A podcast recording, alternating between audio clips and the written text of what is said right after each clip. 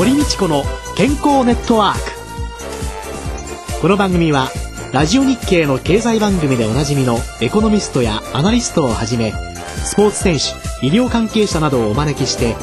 日々のお仕事や健康のための工夫について伺う健康生活応援番組です。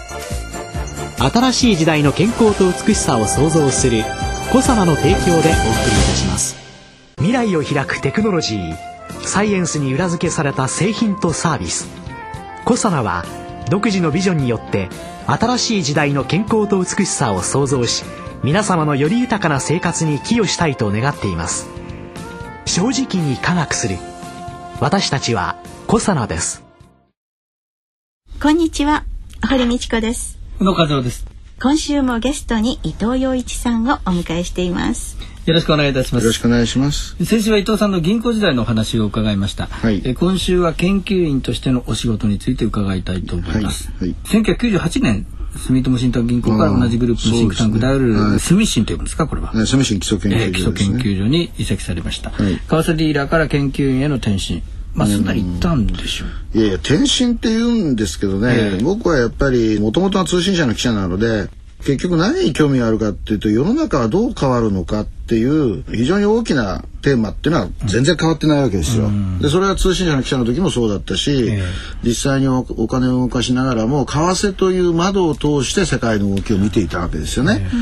窓がいろいろずれたことは確かです。それは通信社の記者だったり、ディーリングをやってたりね。結局は世の中を見ていたので、世の中の変化とか経済の変化とかマーケットの変化を見ていたので、住信基礎研究所に行っても全く同じことをしていると。で、それは今度は研究員っていう窓を通して世の中を見るっていうことだけなので、あの、私としては転身というような単語がですね、自分の中にスッと入ってくるっていう感じはしないんですよ。あ自分としては同じことをやってるなってそれだけですね。あと文章だって、あの、デイリングルームにいた時だってものすごく書いてましたし、むしろ当時の方が書いてたんじゃないかな毎日ぐらいにね、長い文章を書いてたりして。あと1996年に自分のホームページを立ち上げたので、文章そのものがもうその頃からもう大量に書いてますからね。だから研究所の研究員としていろいろなその文章を書いたりするっていうのも別に違和感はなかったし、うん、だからそういう意味ではスムーズにいったのかどうかというよりももう自然にそうなったという感じですよね。うん。まあ先週来ね先生あの伺ってますとすごくパワフルですよね。本当にお元気でいらっしゃる、なんか。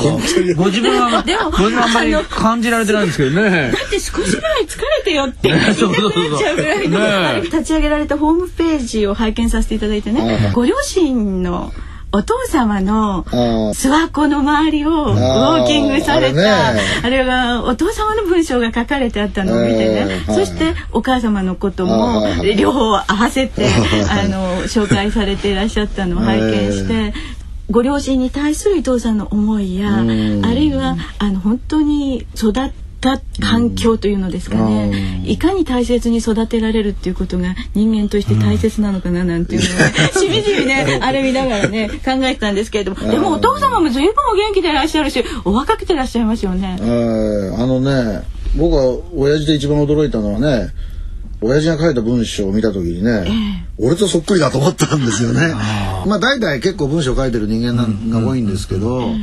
なんかそういうものがあるなと思ってね、ちょっとがっくりしましたね。衝撃でしたね。なんか遺伝子だけで俺は文章書いてるのかみたいなね 感じがあってね「うん、鳥の羽夫人」っていうねあれが、まあ親父がで75ぐらいの時に書いた文章な。のかな、そうですね。まああの親父おふくろはね長野県の諏訪に行って、だん。だん年取ってきてね動けなくなったんで八王子にね来てもらって、最後は東京でね二人とも見とったんですけれども。うん、やっぱり自分と違う人間で一番ねやっぱり面倒見なきゃいけないのは親なので、親親のことはやっぱり結構一生懸命やりましたよね。うんあの鳥の羽夫人っていうのはね、ちょっと笑いますよ。よくご存知ですね。もうだってこれびっくりしたんですもん。え、70過ぎて書かれた文章って、いい？えって、この感性とこの若さってなんだろう？っていうのと、こういう気持ちをいつもまでも持ち続けることっていうのが、やっぱり若さの秘訣かなって、で、その DNA がしっかり受け継いでらっしゃるんだろうなと思って今日ずっとお話をかけてたんですけどもね。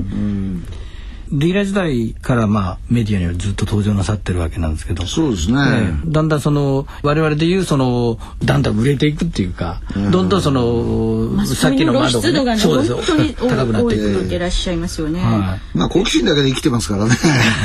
でも世の中ってみんな繋がってるじゃないですか。だから何とかの専門家っていうのは必ず深掘りするということはその周りを知ってるはずなんですよね、うん、僕は深掘りできてるかどうかは別として、うんあとやっぱりその頭が良くてよく考えてる人でも表現力がないとねやっぱりマスコミには通用しないし、テレビなんかは特にそうなんですけれども、投げられた質問に対してその直ちにそのリターンを打てるっていうのがね、非常に大きなファクターなわけじゃないですか間延びしちゃいますからね、そういう面では僕は話し方も早いし、マスコミのペースに合っていたのかな、まあわかります。合わせようとしたわけじゃないけども、たまたまそうなったと。あと、経済がね、結構重要なファクター占めるですけども、うん、それを難しい言葉で語らなかったっていうのは良かったのかもしれませんね。それはね。専門用語で語ってくださって、うん、なんか聞いててお利口になったような気がするんだけど、実は何も分かってないなっていう ようなのよくありますよね。ねやっぱり分かりやすく解説していただくっていうのは、うん、でもそれだけマスコミにもお出になって、はい、そしてその膨大な文章を書きになるっていう、文章はいつ書いてある？んですかいやもうね思いついたら5分10分でインターネットの文章なんか書けますし、うん、雑誌社とかね新聞社怒るかもしれないけど本当にその頭がまとまればちょっとしたエッセイなんかあっという間に書けちゃうんですよ。でいつもね頭の中で文章がこう流れてるような感じなんですよね。あ今度これとこれとこれをこういう書き出しで書こうっていうふうに決めると書き出しさえ決まると文章ってバーッと流れて出てくるもんなんですよ。あとファクターを4つぐらいあれしとくとね、常に考えてるってことが必要ですよね。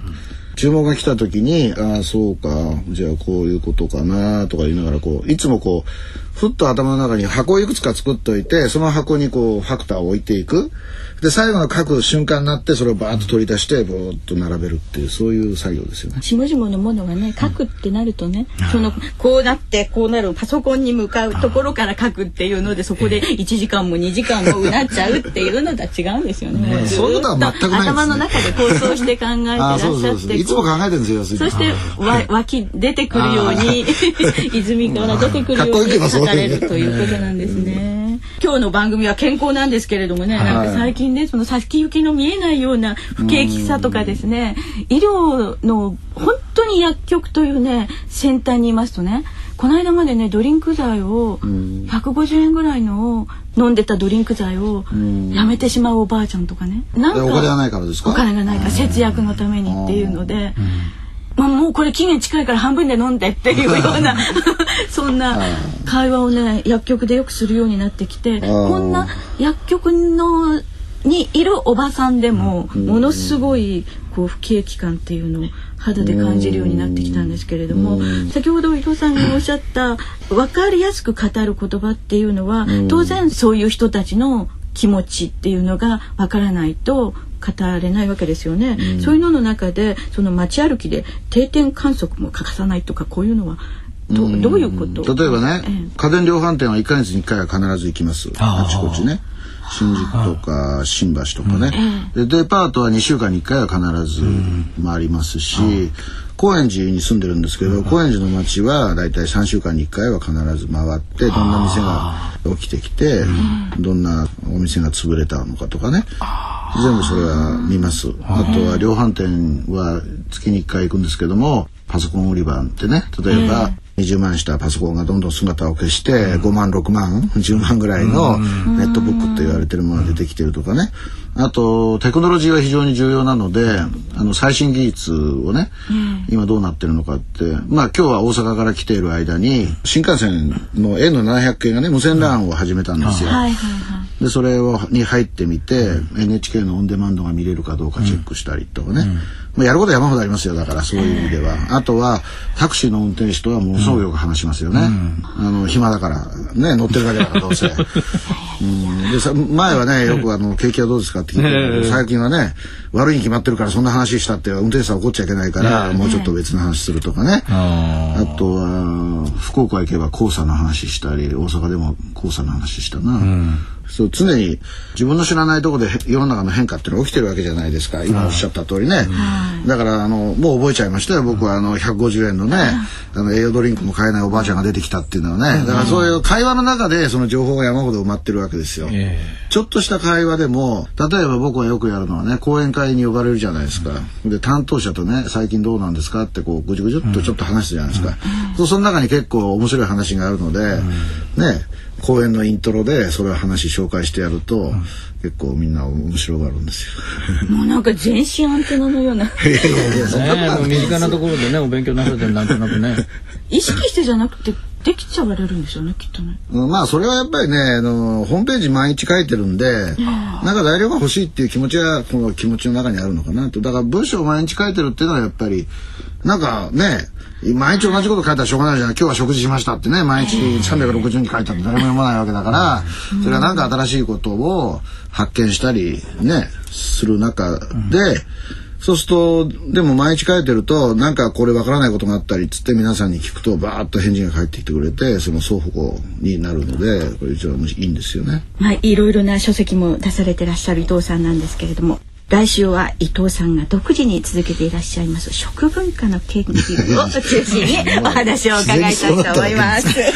今週のゲストは伊藤洋一さんでした来週もよろしくお願いいたします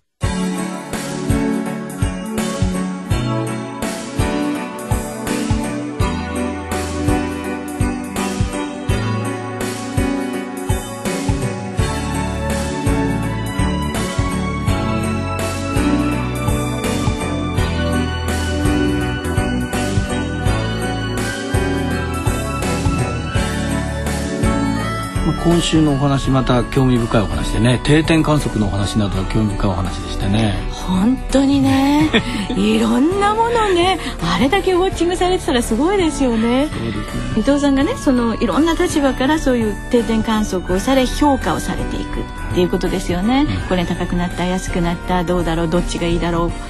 実は私は薬やサプリメントというフィルターを通して社会を見ている人間なわけなんですけれどもね、そういう人間から見ていきますと、メディアでさまざまなサプリメントの情報流れてるんですね。そうですね。ええインターネットもそうですよね、通販もいっぱいありますよね、はい。はい。そうすると何々がいいっていうとみんな